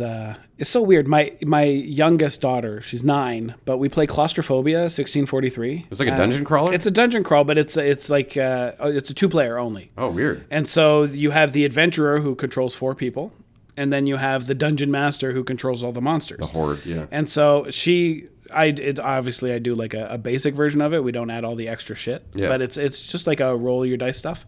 But the way that they do it is so insanely good. Like you roll your dice and then you assign your dice. She'll have 4 dice for her 4 adventurers, and you roll them and then you assign those to each of them because each line 1, 2, 3, 4, 5, 6 has different stats on it. And so you have to decide which one you want to move faster, who's going to hit harder. Interesting. Or maybe you just rolled 4 ones and now all of these are doing the same thing. That's cool, though. That's a cool system. Yeah, but what's amazing about it is when we're playing, if I hit you, the hit points are you have to put a skull on one of those lines, blocking it. So if I hit your player for 2 hit points, you lose options. You get rid. You get to choose, but let's say now you chose the 2 and the 4. So now if you roll a 2 and a 4, you can't use it on that person or he's stunned. That sounds cool. It's such a good game, but very expensive. That's something that's been curbing my board game purchases. It's cost, obviously, but I've also tried to make a stand against buying games with unpainted miniatures because as someone who's a decent painter, that's all of them. Yeah, but I'm a decent painter, so it drives me nuts that I just don't have the time and the energy anymore at this point. I can't paint at all, so I always play with naked miniatures anyway. Yeah, I mean, I can still do it. I don't hate it, but there's too many board games to buy already, so it was easy to make that distinction for me and be like, you know what? If it's got like 100 minis and they're all unpainted, it's just going to bug me. Whereas like that game we were talking about, Unmatched, by them I mean the figures in those boxes, I don't mind them because they're basic. You only have the one guy on the board anyways, and they at least throw a nice wash on it. So you get all these details at least. It just looks like it's fuck carnage. You're staying down. It just looks like at least a little more detailed, and it just fits the style of the game. So very rarely I'll find something like that. But anyways, if there's any other games. I saw it on your shelf when I play with both girls. We play Horrified. Horrified has been really hitting the table a lot. It's if you want that middleweight thing where you can teach anybody, but it's still interesting. Let me tell you my problem with Horrified. Oh, you have a problem with Horrified? I have it. Like I own it because it's cool, and Kelly loves it. But it's the same problem I have with all co-op games. Yeah, and I've heard people talking about someone quarterbacking. There's always somebody who knows the best decision you should make, and as soon as they say it out loud, you feel like, I'm just gonna let the team down. The trick to that is don't fucking play with those people. That's all you got to do. Well, the other trick is finding semi-co-op games where you have an ultimate goal that it's in your best interest to work together, but you can also stab each other in the back. So like Dead of Winter. Or there was a game called Cutthroat Caverns. I love Cutthroat Caverns. That's not a semi-co-op game at all. Well, it pretends you all need to fight together to get through the monsters. So it's one of my favorites. Oh, I love that game. I sold it because I didn't see enough table time. But we stopped playing it because my brother gets really fucking heated when he plays that. And so we're like, no, it gets. I've heard that about. We hate each other at the end. At the end of that, I'm not hyper competitive in any board games except Catan for some reason. Weird. I still never played Catan. I love Catan. It's where I started, and it might be the reason why I'm hyper competitive in it. Where it's just like that's my game. Like ever since 1998, I've been playing Catan. Crazy. And from 98 to 2004, I played it weekly. Wow. With a bunch of people, and so it was like that's what started me. It was so funny. It was like Settlers of Catan for like 7 years, and that's it. And then when I moved here, I had to buy games. Well, that's just it. I walked in because I wanted to get a 5 to 6 player expansion because we had a group of friends coming. And when I went in, I saw Killer Bunnies, and I'm like, oh, cool, Killer Bunnies. And so I bought that. And both those games, like Catan's, I don't understand the hate for it. I think it's a fucking fantastic game. But Killer Bunnies is a dumb game. It's totally super fun, and all over the place. But it's super dumb. Catan, I can tell you why. At least I don't like it. I mean, again, I'm saying this as someone who's never played it. Oh. There was an initial pushback for me just being like, oh, it's like the new Monopoly. It's the game that always gets mentioned by everybody. And it just that puts me off. I'm always an underdog kind of guy. But also the theme. When I can play a zombie game or a superhero game, I don't want to do agriculture. You would hate my collection. Agriculture? What? My collection is not for you. You'd hate coming over. Agriculture games? I do. I have a lot of agriculture games. Isn't there like Casserone? Isn't that another one? No, I hate that one. Is that agriculture? No, it's not. There's Agricola and Caverna that are agriculture based. Yeah. Heartland's my favorite one. It's out of print. Don't look for it. It's ugly, and you're not going to find it. I'm a big Euro heavy guy. Like Trading in the Mediterranean, fucking weird. Kings and queens shit that has nothing to do with kings and queens stuff too. Love worker placement. My favorite genre or theme. My favorite theme is rich people activities. So viticulture and vinos, where you run either a vineyard or you run a winemaking conglomerate. You would like an equestrian game or like croquet. It depends. It depends on the game. Like because The Gallerist is one of my favorite games, and it's a game by Vital Lacerda. And the whole premise of the game is you run a prestigious art house. Oh, I've heard of this. And you display art to sell, and you discover artists, and you develop their talent, and you also buy and sell major works of art on the international market. It is such a fucking highbrow theme. It's almost snooty, yeah. Well, that's, and it's the snootier the better for me. Like, there's a, they just remade Rococo, which is you sell dresses to 16th century French princes and princesses at a ball. That's the fucking theme of the game. It's like, oh my God. I'm not gonna lie, it's not pulling me in. That's what I'm saying. Yeah. But there's so much fun. And you find people to play these with you? 100%. No, there's so much fun. But in that vein, one that may interest you that I thought was really, really cool, but definitely interest you in the way that you should come over and I'll play it with you. Sure, yeah. Is a game that just came out. I mean, technically it's out next week, but the Kickstarter delivered and I have that. But it's a game called Smartphone Inc. And it's you play a smartphone manufacturer and you're dealing with distributing cell phones across the globe. That's the game. And it is so much fun. All right. And it's fucking cool as shit. I've learned that with mine. I told you before, we like games where we can have a couple beers and but not games that are devoid of strategy by any means. Like I think most of our games have a lot of strategy. I don't own most of these just because I don't like direct combat. I like a puzzle more than I like. Yeah, see, I'm a skirmish gamer in a lot of ways, but I like, as far as theme or it's a genre, I guess. I'm always like a big Ameritrash game. Yeah. So like anything that's like garishly colorful and looks like a comic book, I'm already like reading the back of the box. And games, and quite vice versa, if I see a game and I flip over the box and the layout looks like drab and boring, I'm like, done. I'm not even going to play. I don't even care what it's about. That's the stuff I pick up right away. I'm like, Concordia. Like, the Concordia. More boring, the better. Is this game beige? Oh, let's check this out. I need more. This one's plaid. Oh, God. No, that's just it. I'll send you a picture of my board game collection. Yeah, I've seen it, actually. I think I saw your shelf. You store them all vertical, too, which was like a nightmare. Well, it's because also I make my own tuck boxes. I make like everything is game tables? No. I fucking want one of those so bad. I was going to get one, but the dining room table I have now, I love, and it's like a rare Australian wood. But nice. It's the way that it's set up. Is, you know how you like you pull them out and you can add an extra leaf? Yeah. Well, this one, it's you pull it out, you pull the whole top completely, and the other one is recessed and it has a thing. So it's massively and so long. It doubles. Wow. And it's like, okay, there's just no way, because sometimes you want to play like Captain Sonar with 8 people. Yeah. And it's like nobody has a table that plays Captain Sonar. I've never heard of it, but I can. You would love Captain Sonar. It's a real time. I'm sure you can send me a list of games. Oh, 100%. Captain Sonar is like, you play basically like this. There's a big board here.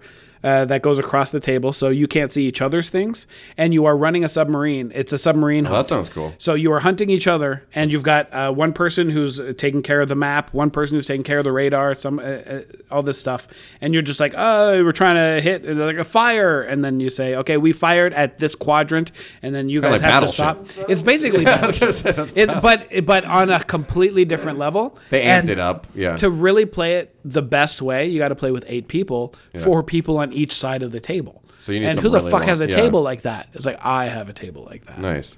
Yeah, well, I like the official board game ones I've seen online because I do like something about the recessed, like sunken in, and it's got like the felt lining or whatever. Whole idea of I can keep the game set up. Although drinks near games is always something that freaks me out. Oh, yeah. I used to give so many, this is the funniest thing, I would give so many lectures at the beginning of every board game night, and I would always be the fucker to spill every time. It's just karma or something. I stopped doing all of that stuff. Do you sleeve? Depends on the game. Yeah, same here. But yeah, generally, I'd say there's 20% of my shelf that's not sleeve.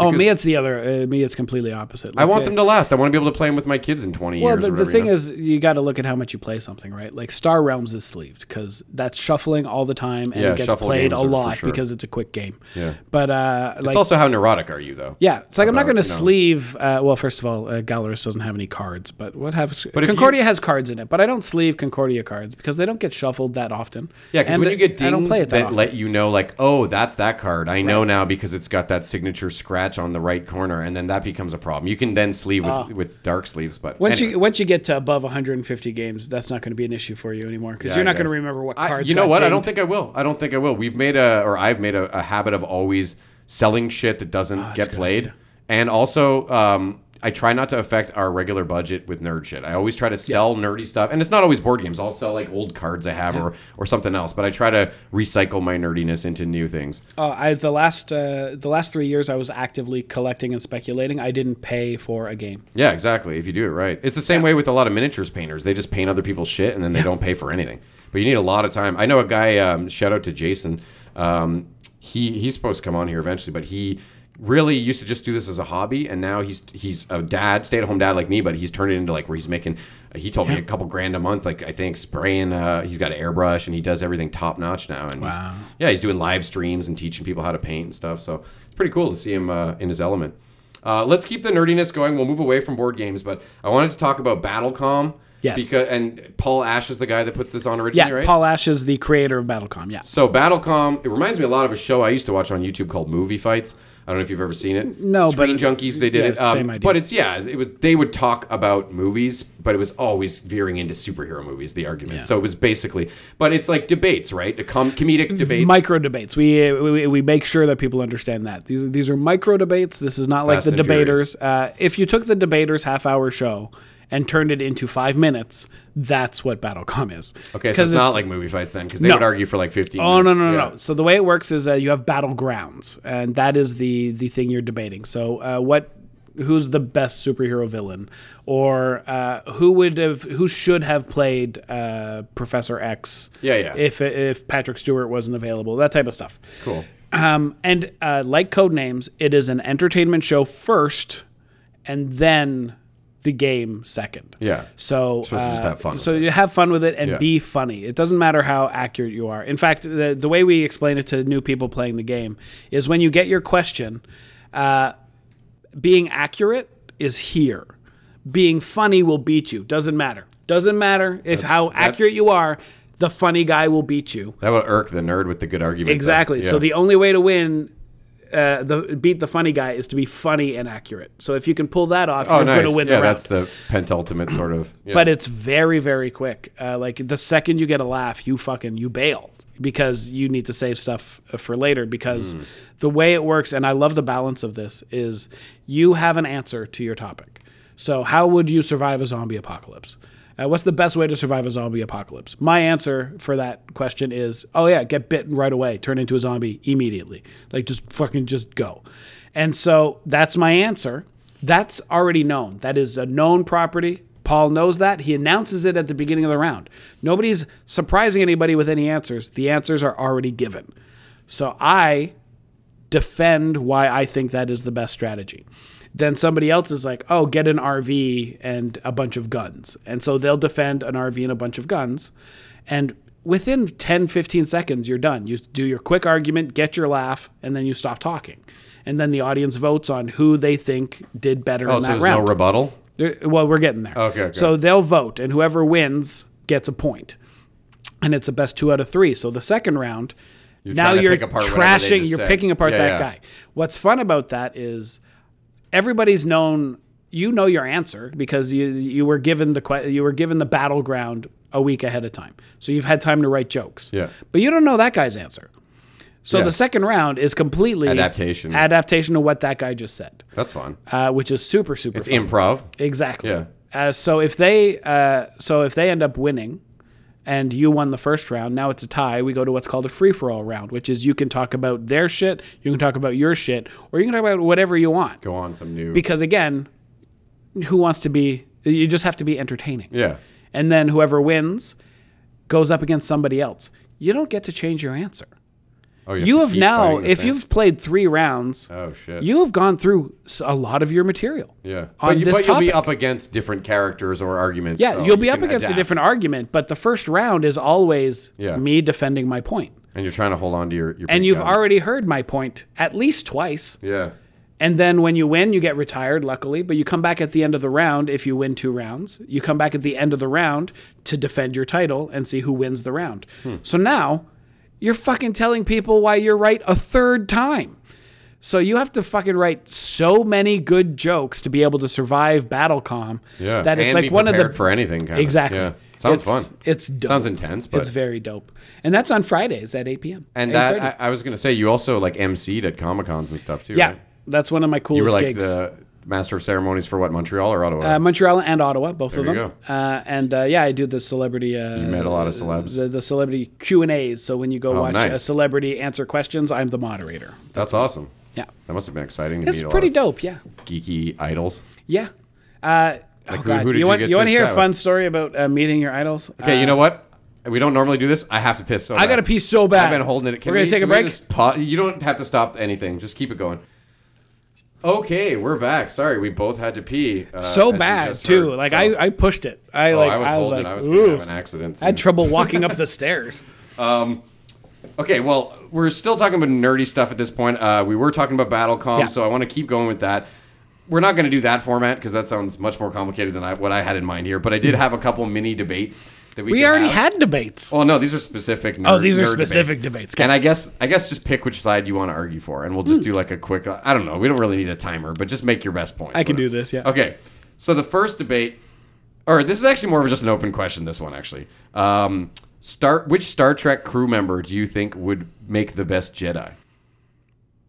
Oh, God. Isn't that a rad question? I thought that was pretty cool. Oh, my God. Spock. I don't know enough about Star Trek. Spock? I don't know. No, not Spock. Yeah, he's too cold. You need heart to be a Jedi. No, actually, that's the opposite. That's why I didn't like the Jedi. The Jedi are like cold, emotionless people. I'm like, first of all, if you really want to talk about something, the Jedi has never come off to me as the good guys. I have never been able to watch. Well, more so than the Empire. By what metric? The Empire's like space Nazis. They just go around conquering everything and annexing planets. Yes, but Jedi is space Al-Qaeda. How so? They save people and shit a lot of the time. They're rescuers. So do Al-Qaeda. They're altruistic. Yeah, I get. They're people. They save. The Jedi always seemed like a terrorist organization to me, simply because I'm North American, where it's like if I actually look at the system that I'm in that I'm happy with, we are so much more like the Empire than we ever were for the Jedi. Yeah, like the Jedi is definitely the people who are rising up, and I am not rising up. The rebellion. Yeah, it depends on what's going on in the world. I don't know. Yeah. But, I don't know if I would compare the Jedi to Al-Qaeda. Oh, 100%. I don't agree. I think the Jedi... What are you talking about? Luke flew a plane into the Death Star. It's funny, actually, that you say this, because I still play Star Wars Battlefront from 2016 or whatever it was that came out. I play it. There's still enough people playing the online. And when you get a hero token, you can choose to be one of the various heroes. You pick Luke. And when he does... his force, or maybe I don't know when it was just running around. When you get near a stormtrooper, he says, "Don't make me kill you." I'm like, what? That doesn't sound like Luke at all. Yeah, but no, it's just one of those things where it's like, they're not bad people. They just flew a plane and destroyed an entire building. Okay, let's get back to the point ahead. Star Trek crew member that would make a good Jedi. So maybe are you backing up the Spock choice then, or Worf? Well, maybe? I mean Spock, like classically Jedi's. I think Spock is closer to. Worf is very honor bound, but he gives into his rage too much. Yeah, he would go Sith for sure. I think. I think Sith and Jedi. Data doesn't count. He's like a C-3PO. He's a different character in that story. But maybe you know who might be who's got boyish charm and a lot. Don't of promise. If you say Will Wheaton, no. Ensign Wesley Crusher. He's basically like Farm Boy Luke. If you look at him, man, he's got the same. No, he's more like Anakin. He is more Anakin than fucking. I don't think his character was ever very dark on Star Trek. He was frustrated. No, but neither was Anakin. Well, he was in the second one, 2 and 3, yeah. Oh, you mean baby Anakin? Yeah, I'm talking about like fucking. I like pod racing, and I have lots of friends. Yeah, I guess. But then he was still a badass Jedi later, so I don't know. Yeah. So you have no choice? Not particularly. I was at first I thought Riker, but again, it's just one of those things. He's hot to trot though. He loses his cool. He's kind of. I know, but if we're being honest, again, from an entertainment point of view, the reasons that I like Star Wars are not. The people who are good Jedis. I don't find Yoda interesting. I didn't find Obi-Wan Kenobi interesting. Who I found interesting were people dealing with things. People who were dealing with Even Luke, he's like on the cusp for a while. Luke, 100%. Yeah. Like Luke's story. Return of the Jedi is amazing for that. First of all, if you really... my favorite is there's that guy who there's an order to watch them in. If you've never seen them before, watch them in this specific order. Well, I saw a guy the other day. He said why all the titles should actually be... Oh, yeah. That was funny, That was too. Really good, yeah. But it's... you watch episode 4, 5... no, wait, you don't watch 4 first. You watch I think it's you watch episode 7, then 4, 5. Sounds bananas. And then 8 and 9. Start with 7. Ugh.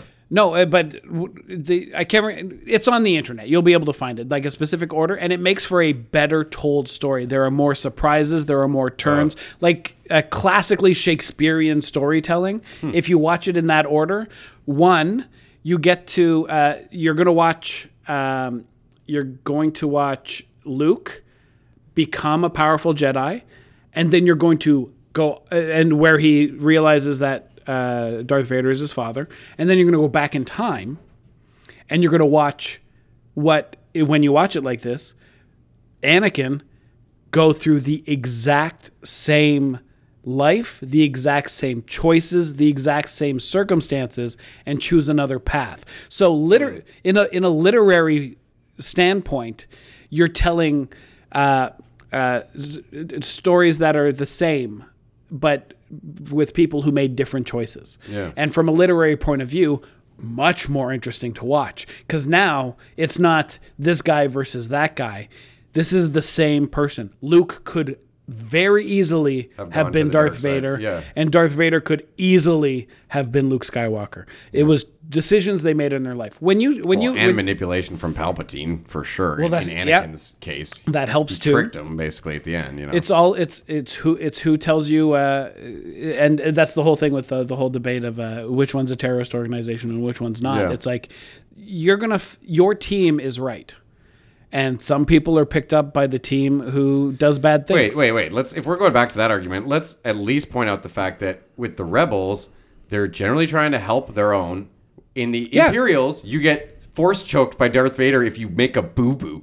That seems pretty fucking evil to me. So the Jedi, when they saw people doing wrong, didn't act violently.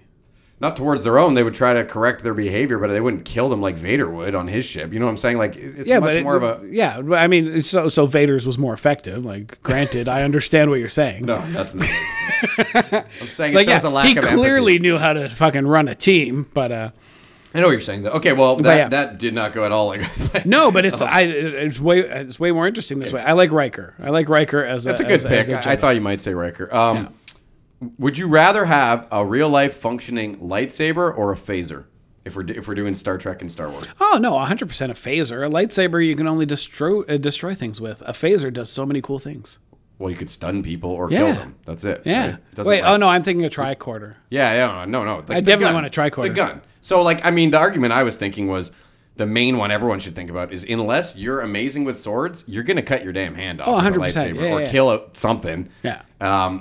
They are cool, don't get me wrong, and it's very compact. But then you get range with a phaser too. You have the ability to just stun someone. Yeah, I've never been in a situation where I've needed a weapon of any kind. So it's like, I don't know.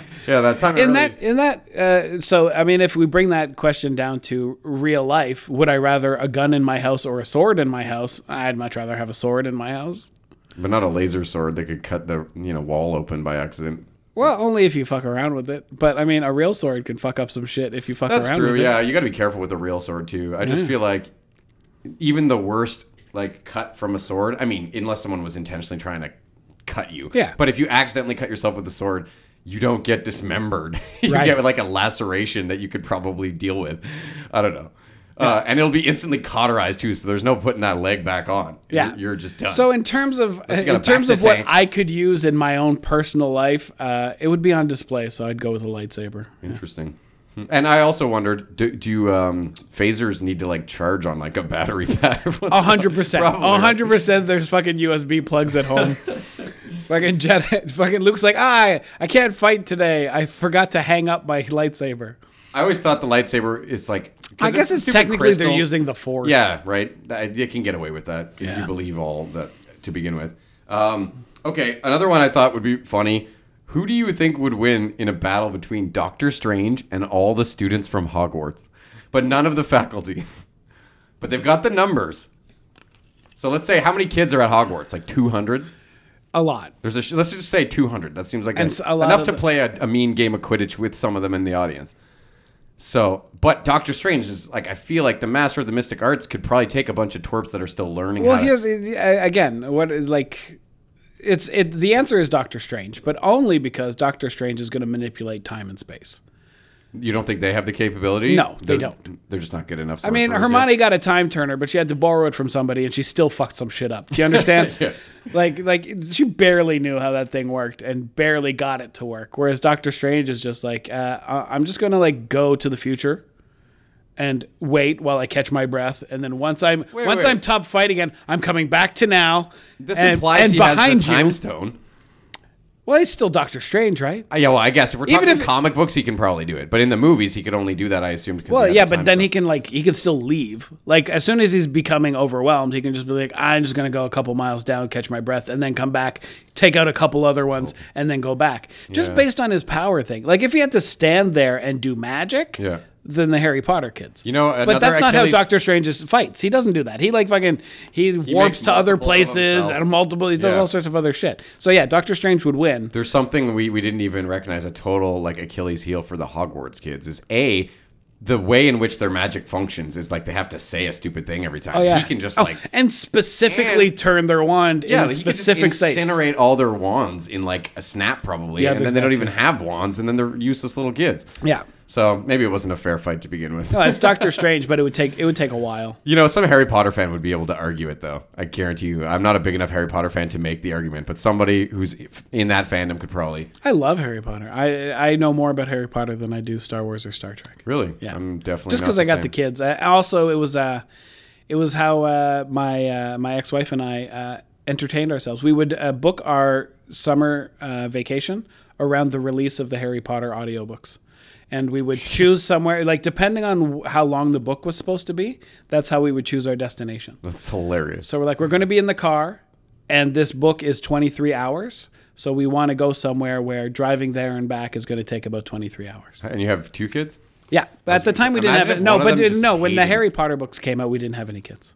It would suck to be in the family, though, let's say where they have like five kids and everybody loves Harry Potter and they do exactly that. And you're the one kid who's just like, fucking I don't give a shit about Harry Potter. These stupid wizards. Okay, well, you know what? That's pretty much it. I had one more. I guess we can do it. This is super nerd, too, if you remember the Age of Apocalypse books. Do you know? It was like an offshoot of the X-Men where Xavier's son, Legion, he had gone back in time to try to kill Magneto, but he ended up accidentally killing Xavier, and then it changed the timeline. And it was is this the one where Cable is the lead of the fucking X-Men? No, Magneto started the X-Men in this. But one of the big takeaways, it was a silly 90s kind of thing, but it was good in its own right. And I still don't know how this happened, but in that storyline, Wolverine cut out one of Cyclops' eyes, and Cyclops blew off one of Wolverine's hands permanently. Why he didn't heal, I still don't understand. But so what I was going to say, you're not becoming these characters, but let's just take the base of that. Would you rather have one eye that can shoot beams like Cyclops or one hand with retractable claws? Okay, if anybody's watching or listening to this and knows me, they know that it's Wolverine all the way. Cyclops is the worst superhero of all time. Yeah, but you're not them. That's what I said. You're not becoming the character. This is just... No, but even there, like that... Would you rather have that one claw hand? Yeah, 100%. Or be able to lift your eye patch and just... No, because here's the thing. Joint. That fucking superpower... It makes me so upset. That superpower makes me so upset because... Cyclops? Yeah, because it's an overpowered superpower, and so you can't have that. And so you've got a guy... How is he overpowered? That's his only thing. Well, here's the thing. You gut punch him, he still goes down. Here's the issue. Cyclops, when he looks at... He shoots lasers at what he's looking at. Yeah. Right? Sometimes he misses. Yeah. Collateral damage. What the fuck? Yeah. How do you miss? That's right. How are you missing? You're looking at it. Yeah. How do you miss? You just gotta look. People like sometimes it goes fast. Oh, are you telling me that if a car drove by at 100 miles per hour, you couldn't track it with your eyes? Yeah, fair. Cyclops is a wiener too. Oh god. And I was going to imply too that you would get to have his abilities without the limitations, because real nerds will know he was born with the ability to control it, but it's when he fell from the plane and hit his head when his dad pushed him and his brother out, it fucked up his brain, and then he couldn't control the beams anymore. God, I'm a nerd. But yeah, I like what you're saying, but all you have to do is look. I can't believe he misses sometimes. Like, I don't understand that. Like, he should never miss. This is the only opportunity I'm ever going to have to do this joke. I've always wanted to do it on stage, but it's so like hard to segue into this. What is Cyclops' favorite type of pants? I don't know. Jeans! pretty good. If you're a nerd, it's good. Anyways, all right, man. The last question we always ask everybody this season is if you could superpowers. Yeah, I know. We already like have been talking so much about comics. It seems like overkill. I was dreading this question because I have a cheat. No, me, it's a cheating question. Okay, so what superpower would you want in case this is someone's first episode endowed upon you right now? Yeah, here's the thing. As a writing exercise, I like to say it's as a writing exercise, but actually it's because I half believe it. But as a writing exercise, I have a notebook at home. I call it my blue book. And in it is just things that I would wish for if I ever found a genie. Okay. And so it was like, I would like to have an unlimited source of money that doesn't adversely affect the world. I would like to be the best musician among a lot of musicians. Like, don't kill all the musicians, and then by default, I'm the best musician. Yeah. So all of those things where it's like it's a writing exercise, and where it's like, okay, where are all the loopholes that a genie might fuck with you? Yeah, or the devil, deal with the devil. Kind of exactly. Thing. Yeah. And it's in that one book because if I ever find a genie, my first wish is I wish everything in my blue book were true. And then I've only used one wish. It's like a loophole. And then I have two more wishes, but I've already got all this other cool shit. So when I'm like, if he ever asks me that superhero question, I'm going to have to tell him about the wishes. But that doesn't. That's what you're saying for the question, though, or do you? Yeah, I would like all of the things in my blue book to be true. That's not a superpower. Yeah, it is. A lot of the stuff in there is superpowers, like teleportation and all that other stuff. I don't know if I count that. Well, no, you shouldn't count that. One individual. But if an actual superpower, and not flying because we've never allowed that. Honestly, I would like to be able to control my body, basically, like reform myself. Oh, like a shapeshifter kind of thing. Yeah, I picked that before. That's pretty much mine. Yeah, I like shapeshifter. But you mean like Clayface or like Sandman kind of shit? No, I would like the base. I would like this to be the base, but most of the time I could be Ryan Reynolds. Okay, yeah. Like when I needed it to work, I'd be Ryan Reynolds. Not a bad pick, not a bad pick. But even then it would just, but then would I feel dishonest when I was shapeshifted? Yeah, I feel like it would be a slippery slope to like manipulating everybody and like just being a weird, however, losing your own identity. How much manipulation is it if it's like, you only like me because I'm pretty? But it'd be, as a comedian, I understand. That's why I always picked it. Yeah. I thought it'd be so funny. You could just mess with people. So I do like time manipulation too. I think that would be dope. That's time manipulation, but with the stipulation that when time freezes, so does aging.